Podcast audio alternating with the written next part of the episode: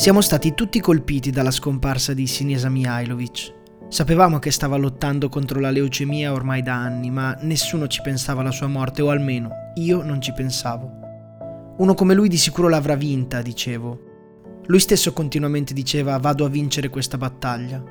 Eppure Sinisa Mihailovic all'età di 53 anni ci ha lasciati. Dicono che abbia semplicemente deciso di andare a tirare le punizioni un po' più da lontano. E fa sorridere perché di queste frasi in questi giorni ne ho sentite tantissime, tutte molto belle e affascinanti e a sottolineare il bene e la stima che la gente provava per lui. Un bene che sembra non formale. Sì, tutti facciamo i minuti di silenzio quando muore qualcuno di importante prima delle partite, ma in questo caso sembra come un silenzio più diverso, almeno qui a Bologna. Un silenzio più silenzioso, come fosse un vero silenzio, più intimo e profondo. E la puntata di oggi nasce proprio perché ho bisogno che questo silenzio non sia una voragine, ma un silenzio pieno, Voglio evitare che cresca in me lo sconforto. E sarebbe normale, certo, sale lo sconforto. Come può essere che muoia proprio un duro come lui, uno così tosto, imbattibile?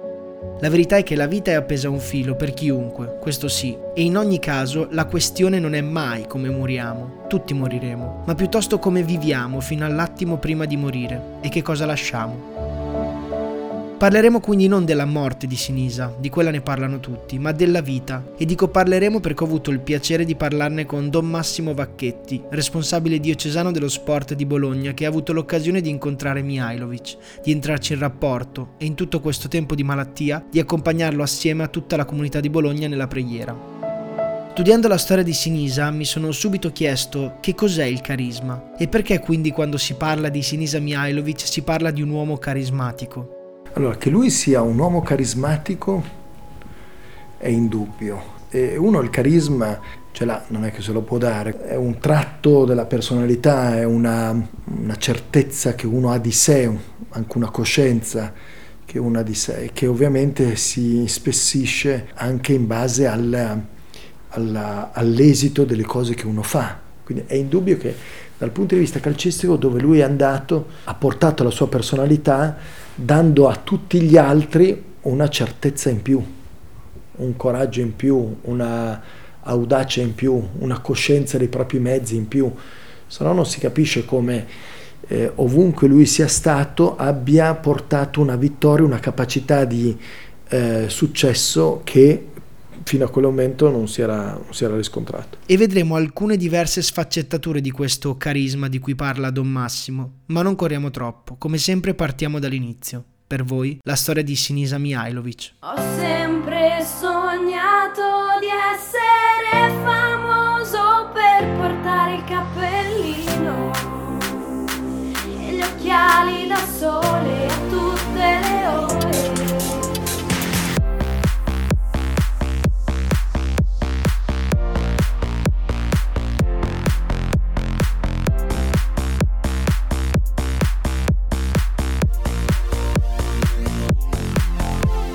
Sinisa Mihailovic nasce il 20 febbraio 1969 nella cittadina croata di Vukovar, al confine con la Serbia.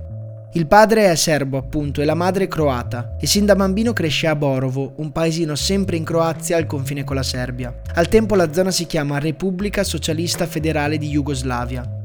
Giusto per contesto, la Repubblica Socialista Federale di Jugoslavia è stata istituita il 29 novembre 1943 dal maresciallo Tito ed era costituita da sei Stati membri, Croazia, Serbia, Bosnia-Herzegovina, Macedonia, Montenegro e Slovenia. Certamente vivere in quel periodo in Jugoslavia è difficile, soprattutto al momento delle guerre. C'è una grande povertà e sin da piccoli la vita impone di essere forti. Cito. Nel mio paese si diventa duri per necessità, perché solo così puoi andare avanti. Mia madre mi diceva, quando litighi non aspettare che ti diano un pugno per reagire, picchia tu per primo, poi se l'altro è più forte scappa.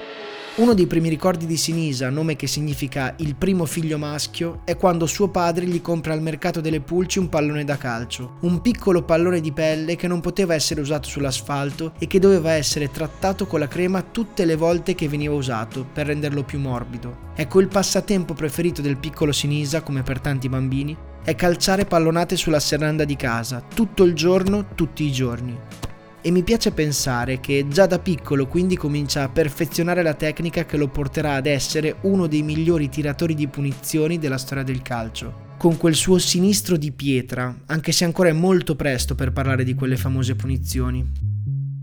La famiglia è religiosa e bisogna per forza fare un appunto iniziale sul rapporto di Sinisa con Dio perché tornerà spesso nella sua vita. Il suo rapporto con Dio, che è un rapporto molto bello, è un rapporto fatto di una sensibilità religiosa che lui ha acquisito in casa dalla mamma cattolica e dal babbo ortodosso fatto di cose semplici, non particolarmente devote, ma di alcune cose certe, la certezza che c'è Dio, la certezza che Dio è più grande delle nostre forze, delle nostre capacità. La sua passione è ovviamente il calcio e come tutti i bambini di quelle zone ti fa Stella Rossa Belgrado, una delle squadre più forti. Comincia a giocare prima nella squadra della sua città e dopo poco passa al Vojvodina di Novi Sad, a 80 km da casa in Serbia, dove fa tutto il settore giovanile. Sinisa si allena in Serbia e tutte le settimane torna a casa dalla famiglia in Croazia, a Borovo. Ha quindi molti amici serbi e altrettanti croati. E forse questo appunto adesso ha poco valore ma fra poco assumerà molta più importanza. Nel 1989 vince il campionato col Vojvodina e comincia a girare la voce di questo giovane forte che avrebbe potuto fare strada e che aveva portato una squadretta a vincere il campionato.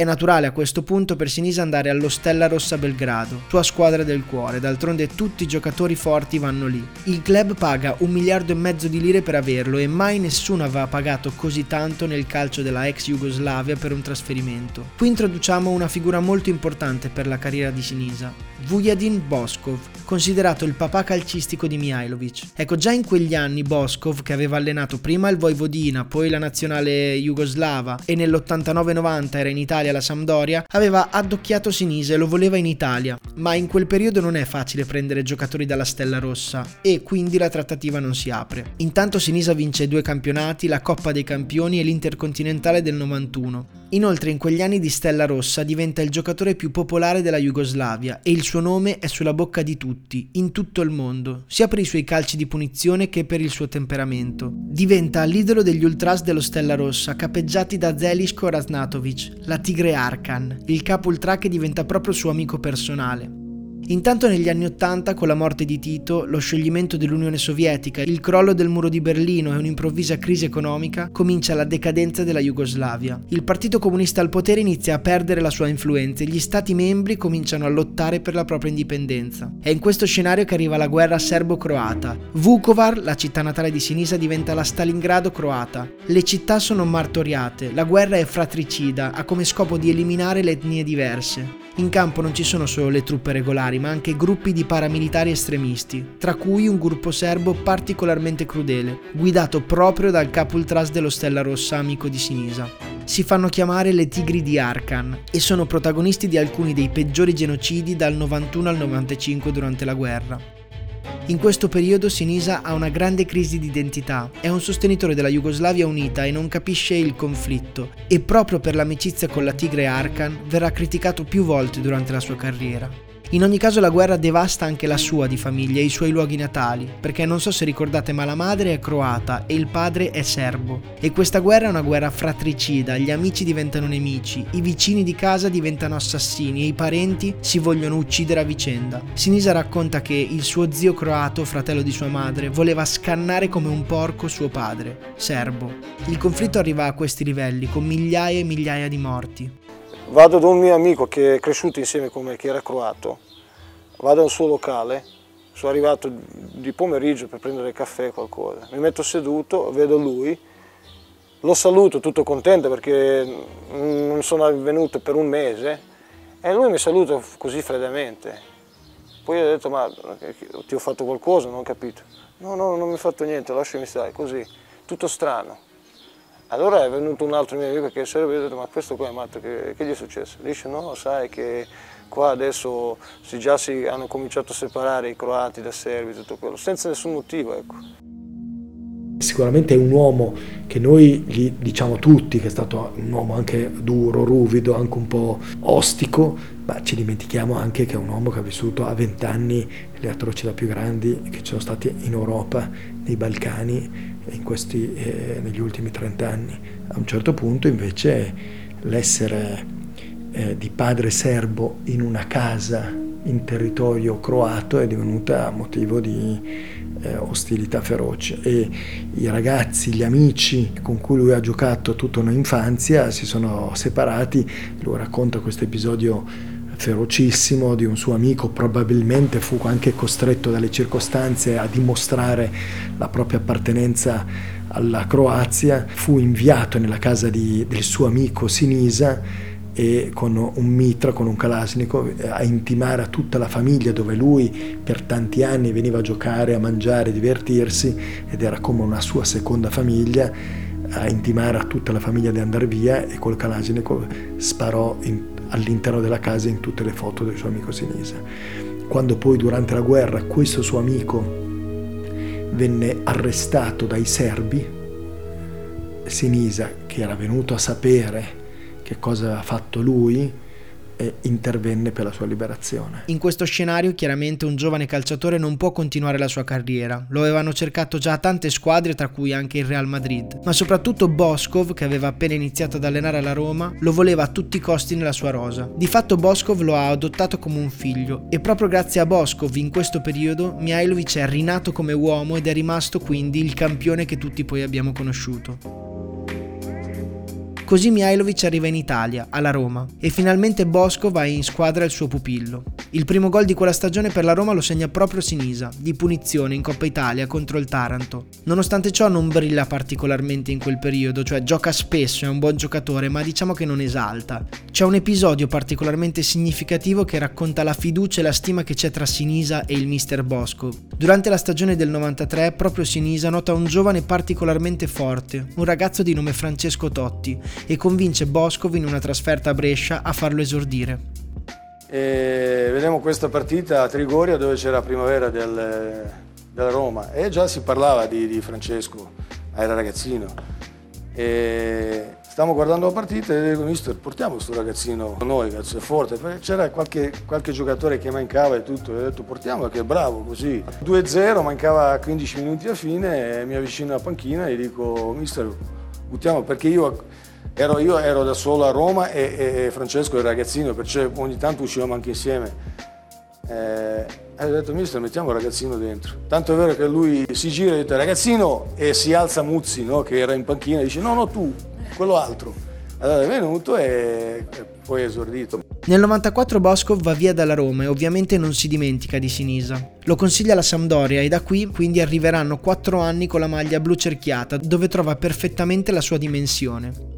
128 presenze, 15 gol. È ormai lo specialista delle punizioni, alla Sampa ma in tutta Italia perché il suo sinistro di pietra non è più solo potenza ma anche precisione. Passa la Lazio, vince la Supercoppa italiana, Coppa delle Coppe, Scudetto, Coppa Italia. Nel 99 è nominato perfino giocatore serbo dell'anno. Resta la Lazio fino al 2004, 193 presenze e 33 reti, di cui tanti calci di punizione. È suo il record il 13 dicembre 1998 con una tripletta fatta da 3 gol su calcio di punizione contro la Samp, la sua ex squadra. E poi è sicuramente un vincente, con la testa dura ma carismatico. O lo ami o lo odi.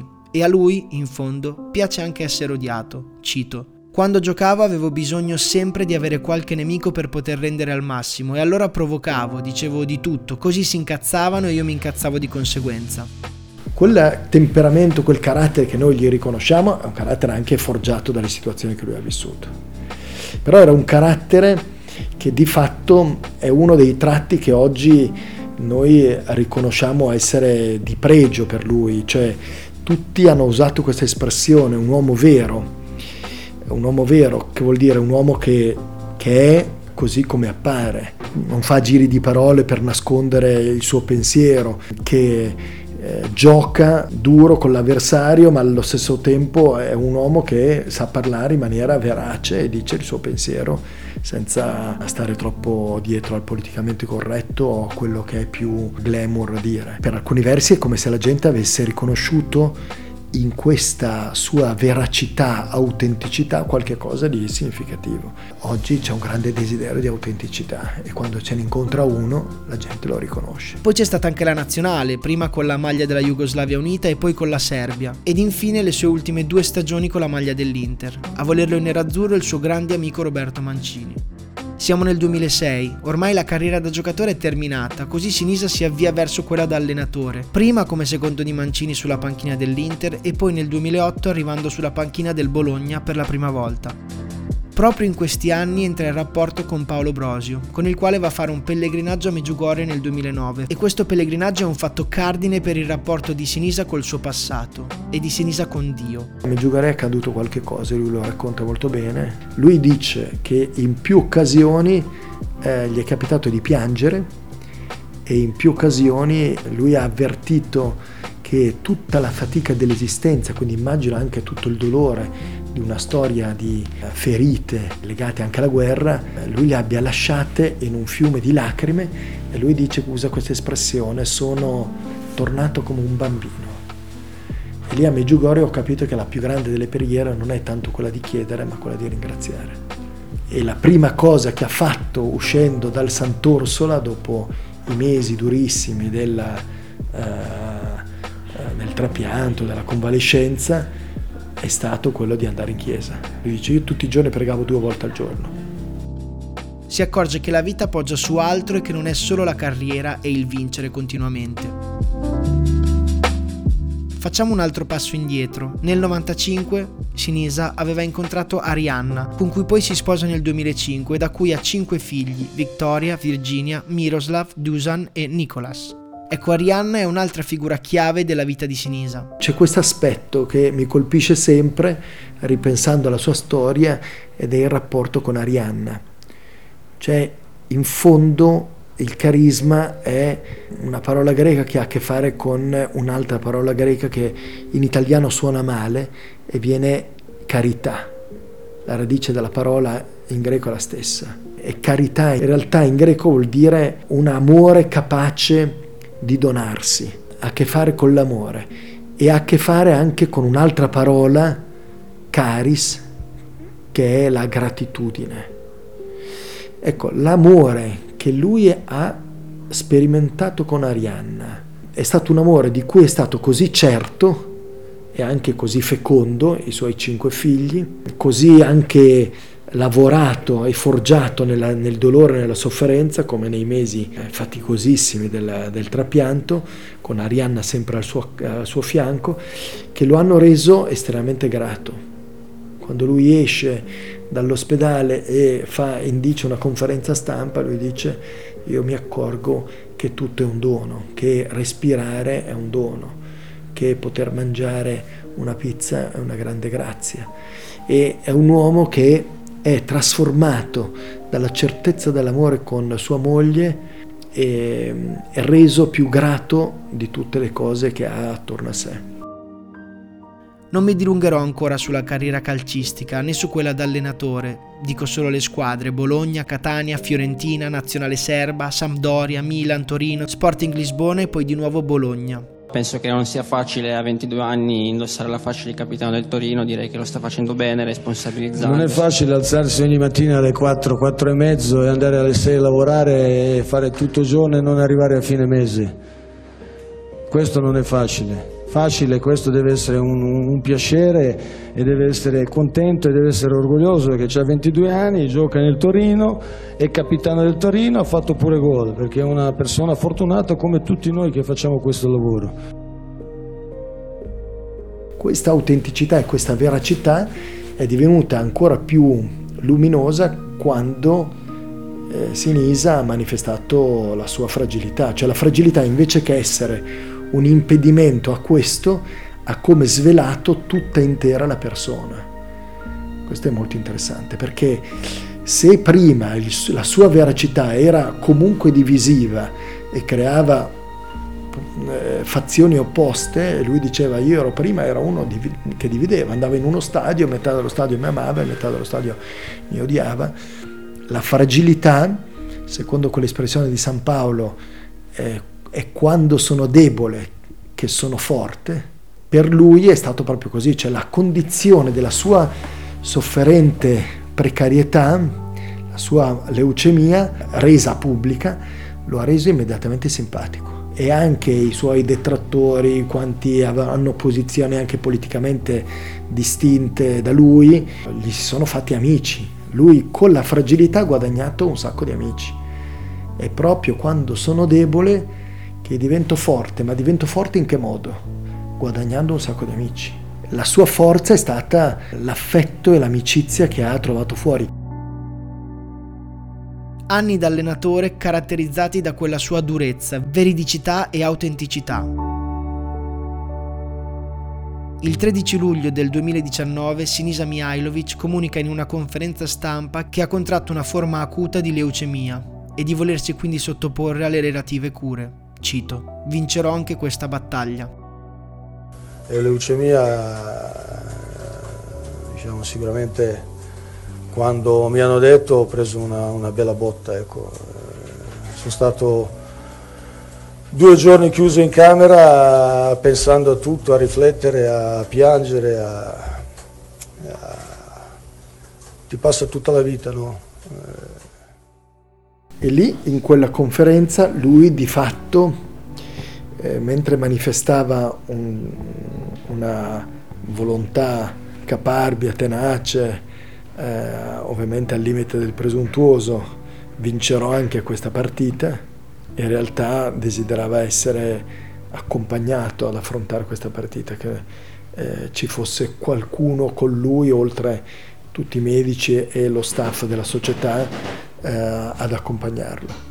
Don Massimo ci ha detto la sua forza è stata l'affetto e l'amicizia che ha trovato fuori. Questo perché dopo la notizia della malattia si è creato un vero e proprio movimento per sostenere Sinisa, soprattutto a Bologna. Movimento che Don Massimo ha accompagnato e guidato in tutti questi anni. Direi un miracolo. Tifosi di diverse tifoserie opposte, nemiche se vogliamo, e tanta gente che si è unita in nome di quella stima, di quell'affetto, di quella veridicità e autenticità che in tutta la carriera sono state sempre segno distintivo di Mihailovic. Una città che di fatto per lui si è mobilitata in due pellegrinaggi il 21 luglio del 19 a pochi giorni dalla famosa conferenza stampa quando lui confessò pubblicamente la malattia. E la cosa curiosa fu che noi pensavamo ci fossero 50 persone, avevamo deciso di prendere un piccolo autoparlante per farci sentire, in realtà la mattina arrivarono mille tifosi con le maglie, le sciarpe, le bandiere e quindi noi con questa intenzione, con questo applauso sui generis della preghiera abbiamo accompagnato Mihailovic lungo i portici di San Luca in un eh, raccoglimento veramente straordinario. Dopo c'è stato un secondo pellegrinaggio invece un po' più studiato. Il 6 di ottobre compimmo questo pellegrinaggio in occasione del 110 anniversario della nascita del club del Bologna e era quella anche eh, il pomeriggio in cui eh, il Bologna avrebbe incontrato la Lazio, che è la società storica di riferimento, anche di eh, affezione. Mihailovic è un tifoso della Lazio. E in quell'occasione decidemmo di fare un pellegrinaggio per unire le due tifoserie. Il punto è che le due tifoserie non sono molto eh, amiche, divise per ragioni sportive e forse anche politiche. In più, in quell'estate era stato ucciso il capo dei tifosi della Lazio, un certo Diaboliche, era andato su tutte le prime pagine dei giornali, per cui non c'era eh, grande eh, serenità nel mondo della tifoseria della Lazio. Io ero a Roma il 5 di ottobre, il giorno prima del pellegrinaggio e venni chiamato da alcuni tifosi del Lazio che avevo cercato di raggiungere per comunicare loro questa cosa. Loro mi cercarono, mi mandarono un, un messaggio e io li incontrai, mi manifestarono la loro gratitudine per quello che stavano facendo per, per eh, Sinise, mi diedero una maglia con un segno evidente per lui, che era un dono da parte dei tifosi della Lazio, e con cui noi facciamo questo pellegrinaggio. In realtà non c'era la tifoseria organizzata perché non arrivarono a Bologna, per le ragioni di cui ho detto prima, eh, però in realtà c'erano tante famiglie sparse, ognuna giunta e partecipe per eh, un'amicizia, una solidarietà con, eh, con Mihailovic e fu davvero straordinario. Quando nel maggio del 2021, quindi due anni dopo praticamente i pellegrinaggi, lo raggiungo attraverso un messaggio il numero mi era stato dato da Arianna, invitandolo a Villa Palavicini perché uscivamo da due anni di pandemia, restrizioni, volevamo in qualche modo respirare l'aria della libertà e insieme ad alcuni amici demmo vita a una rassegna culturale che si chiama Liberi con la E piccola per far emergere liberi.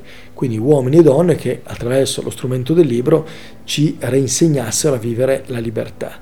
E quell'anno uscì il libro di Mihailovic, La partita della vita. E quindi io gli mandai un messaggio dicendogli guarda ho letto il tuo libro, mi piacerebbe che tu venissi a parlarmene, a raccontarmi la tua storia a Villa Pallavicini. E lì io ricevetti una sua chiamata, stavo guardando Milan-Torino, peraltro sono due squadre che lui ha allenato, dopodiché lui mi disse ho letto il tuo messaggio, io per te ci sono. E poi io gli dissi ma eh, che data metto, mi dai eh, un riferimento perché il campionato finisce a giugno, gli volevo chiedere una data senza disturbarlo perché magari poteva essere in vacanza. E lui mi disse tu metti qualunque data e io per te prendo un aereo e vengo. Eh, lì mi fece capire che sapeva chi fossi e voleva evidentemente manifestare la gratitudine per quello che era accaduto. Per questo è così importante questi pellegrinaggi, sono importanti per due ragioni. Uno perché per la prima volta nella storia un popolo di tifosi si è trasformato in un popolo di devoti. Ma in secondo luogo è che questi tifosi hanno rappresentato la sua forza. Abbiamo parlato di un uomo nuovo, un uomo rigenerato. Siamo partiti dal carisma e siamo ritornati al carisma, un carisma diverso. C'è un altro tipo di carisma o di carismaticità che è data dalla debolezza. È quando sono debole che allora sono forte. Però è vero che nella fragilità è come se tutta una sua prestanza temperamentale che diventa anche in alcuni tratti arroganza o presunzione o baldanza che a volte diventa appunto una forma anche eccessiva di coscienza di sé, con la fragilità invece va tutto in trasparenza, è come se le tue capacità, le tue doti, la tua forza fisica non contasse più e c'è qualcos'altro che emerge.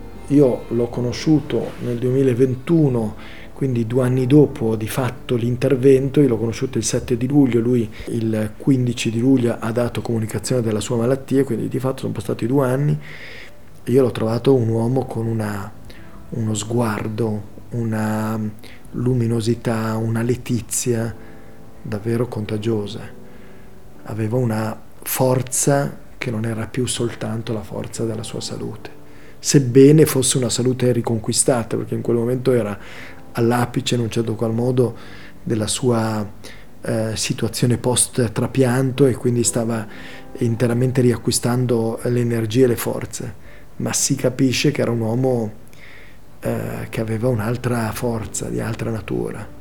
E qui il carisma non ha più una ragione legata alla, così, al temperamento o, alla, o ai successi che puoi aver fatto, qui c'è qualcos'altro.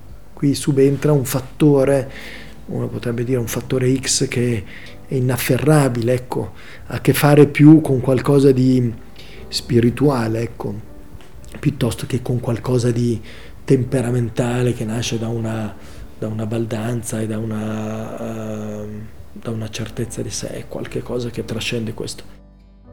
Questa è la vita di Sinisa Mihailovic, L'unico ultimo approfondimento che ho chiesto a Don Massimo Vacchetti è che cosa resta di Sinisa Mihailovic. Ricordate? Come vivi fino all'attimo prima della morte e che cosa resta? Quello che io porto a casa un po' dell'esperienza, del rapporto che ho avuto con eh, Sinisa è che tu alcune vicende della vita non le puoi affrontare da solo lui, un uomo così intensamente robusto e anche così gagliardo da essere non particolarmente bisognoso degli altri perché è un uomo che si è fatto da solo e ha costruito tutta una sua vita anche sulle sue doti, eh, a un certo punto ha chiesto aiuto, come se avesse detto aiutatemi ad affrontare questa partita. E io vorrei in qualche modo avere l'umiltà di poter confessare ad alcuni amici alcune mie fragilità, alcune mie debolezze, di cui tendo sempre un po' a vergognarmi e a, a occultarle, a presentarmi sempre con l'abito della mia prestanza, della mia capacità di risolvere da me i problemi e vorrei avere degli amici. Ecco, io la cosa che porto a casa di questa grande vicenda è il desiderio di non essere solo nella fragilità e nella difficoltà. Se non si è da soli, le cose, le fatiche si affrontano. L'altra cosa vorrei avere, sperimentare la gratitudine che lui ha sperimentato. Godere della vita come di un grande dono. Godere della vita come di una qualcosa di gratis, tanto per riprendere la radice della parola carisma di cui tu accennavi prima, e goderne appieno, perché quando tu scopri che tutte le cose sono un grande regalo, eh, le godi come di una sorpresa continua.